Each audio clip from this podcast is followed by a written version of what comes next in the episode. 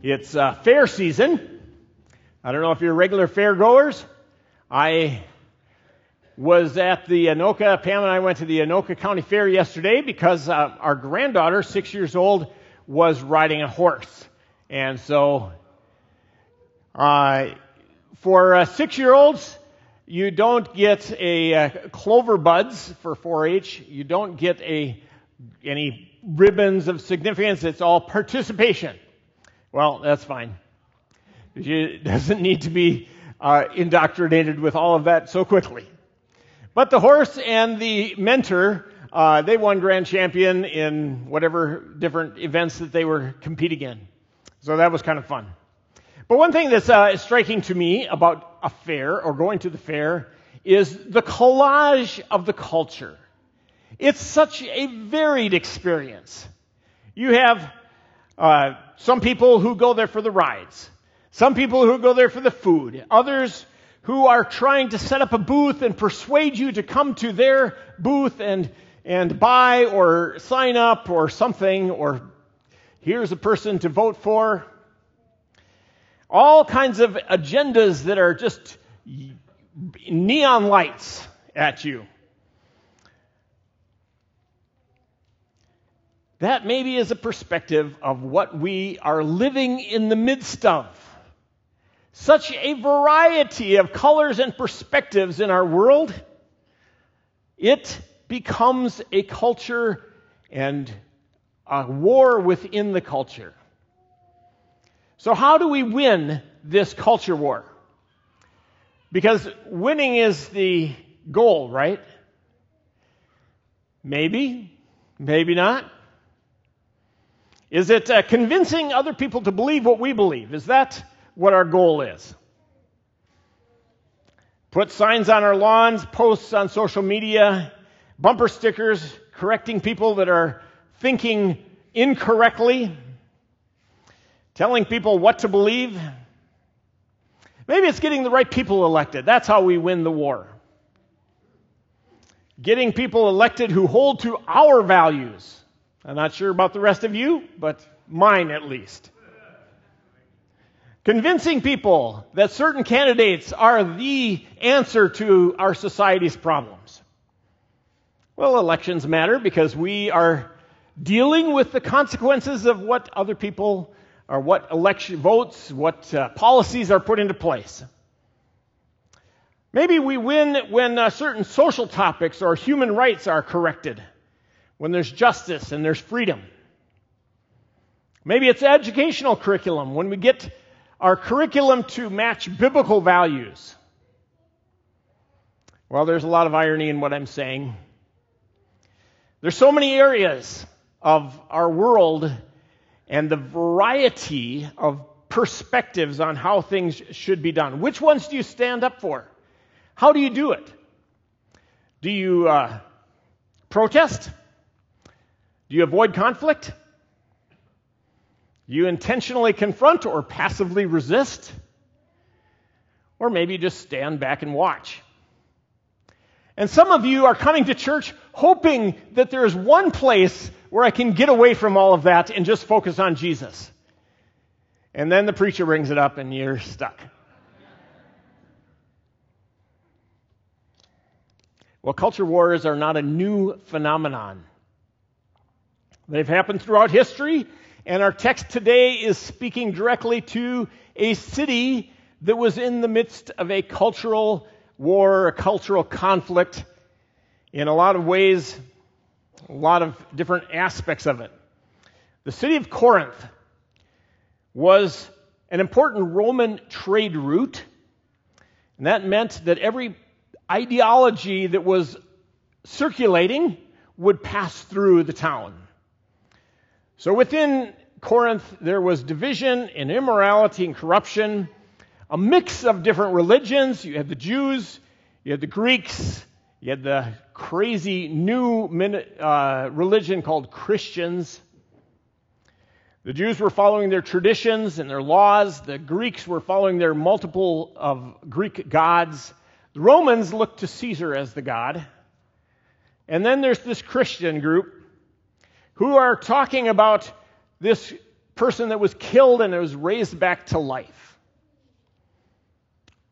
1 Corinthians 1 22 and 23, it says, The Jews demand signs and Greeks seek wisdom, but we preach Christ crucified, a stumbling block to the Jews and folly to the Gentiles. So, if the city of Corinth and all of this turmoil that was in it wasn't enough, it was coming into the church. And so Paul visits and writes a letter and has to deal with this conflict. So, how does he do that? Let's look at 1 Corinthians chapter 2, verses 1 to 5. Short text, actually. 1 Corinthians 2, 1. And I, when I came to you, brothers, I did not come proclaiming to you the testimony of God with lofty speech or wisdom, for I decided to know nothing among you except Jesus Christ and Him crucified. And I was with you in weakness and in fear and much trembling. And my speech and my message were not with plausible words of wisdom, but in demonstration of the Spirit and of power so that your faith might not rest in the wisdom of men, but in the power of God. Let's pray and ask the Lord to bring understanding to all of this. Heavenly Father, we thank you for who you are and your word.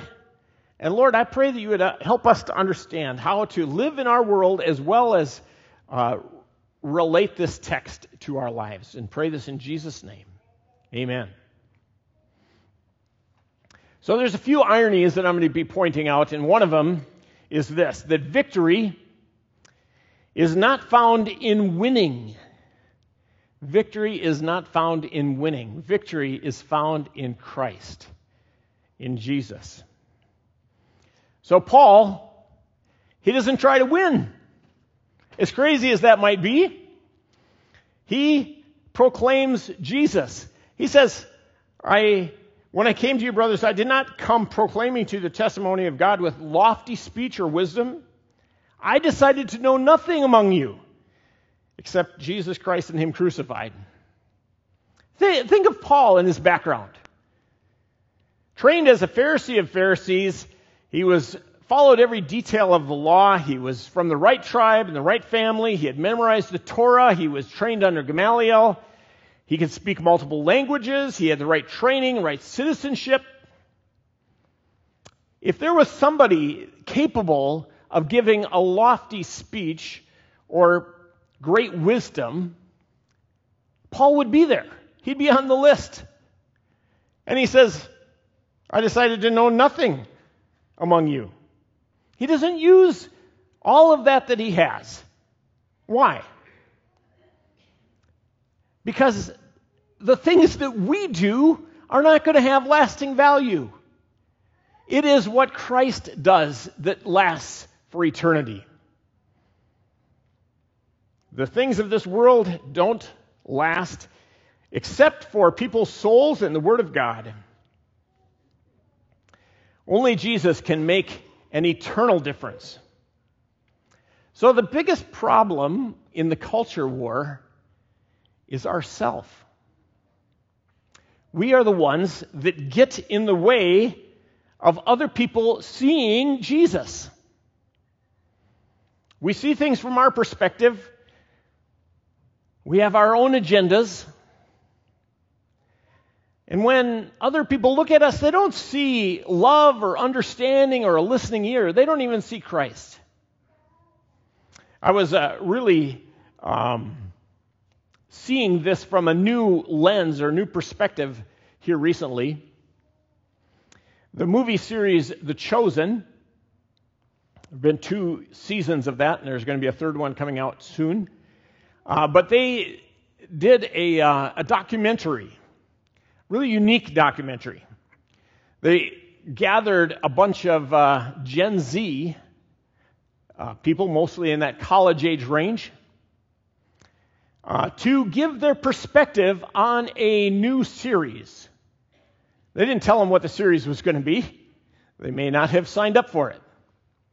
But they people that came from various backgrounds, all kinds of families, functional, dysfunctional, prison, abuse, uh, just much challenge within educated, privileged, just a big variety. They had two things in common. None of them had seen the movie Chosen, nor had an interest in any Christian movies. And second, they didn't have a lot of positive things to say about Christianity either. And so here they are, uh, tasked with reviewing this, this film series, season one. As they watched each episode without a commentator, just watching it and then discussing it amongst themselves, answering questions about what they were recognizing, they started to deal with issues in their own lives, hurts that they had been uh, had felt. They started to change. Then at the end of the series, they met Jonathan Roumie, who plays Jesus.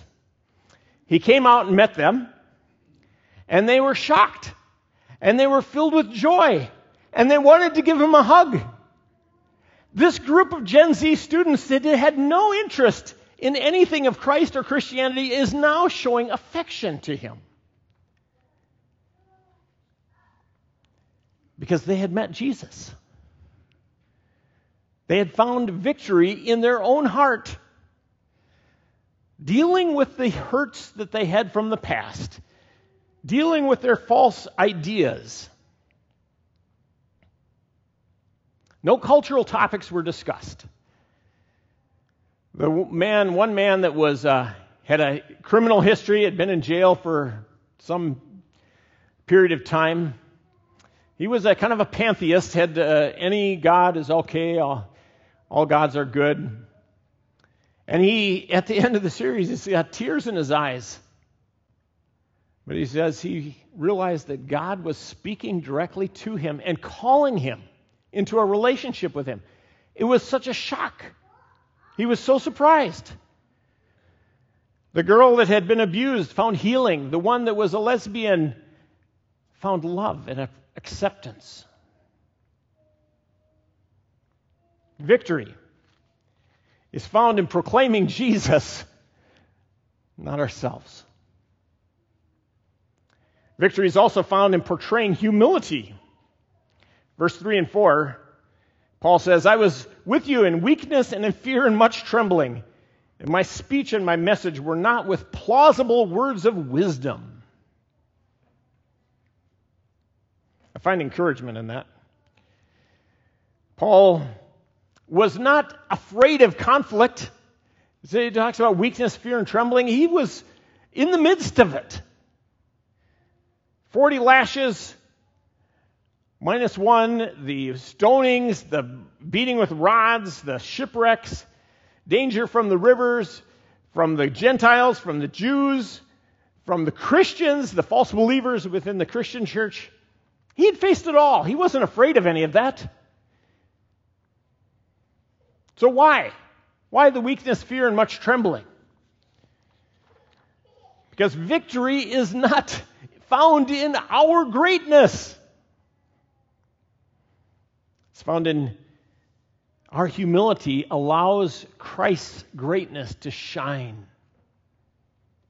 Our humility allows his greatness to show out. Such a contrast to how we normally think. We're taught that greatness is best, and we see it in everything. It's in sports, it's in grades, it's in promotions, it's in house or car, or, you know, the list is long of all the ways that we pursue greatness. We don't portray humility in our society. We don't even live humbly. It's not easy for us to see other people's perspectives or look at it from their point of view. And how are they going to listen to us if we can't hear them? If we can't understand them or love them? but God does. Our VBS verse from a week ago, one of them, was uh, 1 Samuel 16, verse 7. It says, Man looks at the outward appearance, but the Lord looks at the heart. You know, if we can allow our cracks to show, then people can realize that this is real, authentic faith. It's real. Philippians 2 says, Don't do anything out of selfish ambition or vain conceit, but in humility, consider others more important, more significant than yourself. You know, there's an irony in this as well. Because a truly great person doesn't need to convince anybody of it. Whether it's basketball or, or uh, some other sport, uh, a great person doesn't have to convince anybody. It's obvious. But the insecure person is the one that is trying to convince others of their ability. Victory is not found in ourselves, it's found in Christ. Who we are in Him and what He says. We live uh, next to an airport, or our church here across the freeway. We can see big jets flying in all the time. And I'm sure that many, most of us have been on one, maybe multiple times, probably multiple times. What makes those jets so great? Is it the machine itself? Is it the pilot? Is it the company? Is it the engine? I don't think it's any of that stuff. It's the fact that it can fly. It can go from one destination to another safely. And if you travel to another country, it feels like time travel in, in many ways. But you know what's amazing about these machines is that you cannot even see the force that holds it up. The lift that makes the flight possible. Your ability does not depend on yourself. It depends on the one who is holding you up, the one that is lifting you, the one that gave you the talents, the abilities in the first place. Oh, the weight of the person that feels like they need to do life on their own strength. Find victory in God's greatness, in our humility and His greatness. Third, Find victory in the power of God. Speaking about God's, uh, about Paul's message, he says, "In demonstrate, it was a demonstration of the Spirit and of power, so that your faith might not rest in the wisdom of men, but in the power of God." Demonstration of the Spirit and His power. It's an interesting thing because His work is the visible signs of an invisible force. Maybe like we give the example of the airplane. But if you're sitting outside on any given day, uh, or if you're at the fair for some number of hours waiting for some small child to ride for one minute, uh, you can feel the heat of the sun even though it, you cannot tell where it is touching you and see it touch you. You can feel the cool breeze, but you don't know where it comes from. You can see the trees move, the clouds race across the sky, or a storm coming, even you, though you don't know where the source of its power is. Work of the Spirit. is like a visible sign of an invisible force. He works in people in ways that are tangible but not visible. God's Word might have read a verse a hundred times. And the Spirit of God makes it alive and intentionally purposeful for your life at a certain moment. He reveals what the mind of God is. He applies it into new, applies that word in new ways in our lives. He convicts us of sin.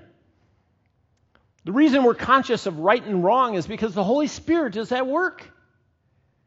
He allows us to be understanding God's forgiveness or allows that forgiveness to cleanse our mind and our heart. He comforts us in the middle of trials, gives us peace in the middle of a storm. We can feel people praying for us. We pray to God and we believe and we know that He'll answer us because of the Spirit. we come here together, it's not just a, a song rehearsal, it's entering into the presence of God, it's worshiping the Lord. Because the Spirit of God unites us together. We come from such a crazy collage of backgrounds. Well, what do we have in common with each other? It's the Spirit of God that unites us as a church, unites us as a family. And then, even if you go to another country in a language you can't speak or understand, and you can tell the Spirit of God is there.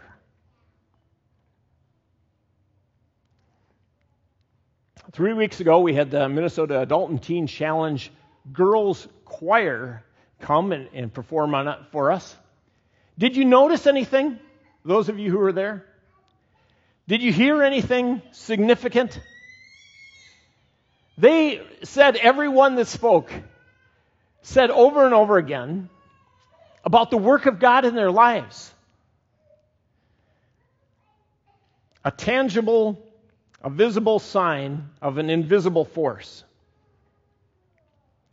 The evidence of the power of God is it's around all of us. We can see it and we can know it. The question isn't, is God at work? We can know that. The question is, is He work at work in your life? Have you found victory in Jesus? If you're going to experience victory, you need to know that power of God, the transformation that He allows into your life. I started this message by asking, How do we win the culture war? Really, it's not about winning the, some war outside, it's about winning the war in our own heart. The goal is winning the culture war in your own heart. Paul spoke to a divided city, a divided church, but he could do that because he had victory. Christ had victory in his own life, in his own heart. It was a road to Damascus. He was against Christianity, and then he became the passionate, ardent supporter and promoter of Jesus. He portrayed humility because he had found his greatness in Jesus. He found victory in the power of God because God had changed him first. The things that we do in society, there's many things that are good and important to bring balance into our society. If they are done under the authority of Christ in our lives.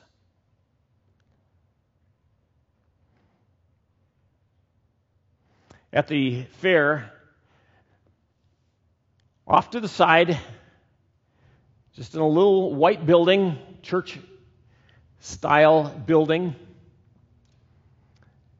there was a sign out front, only one sign, as such a contrast to everything else that was running around at the fair and all the desire to draw attention. And that sign just said one thing free prayer.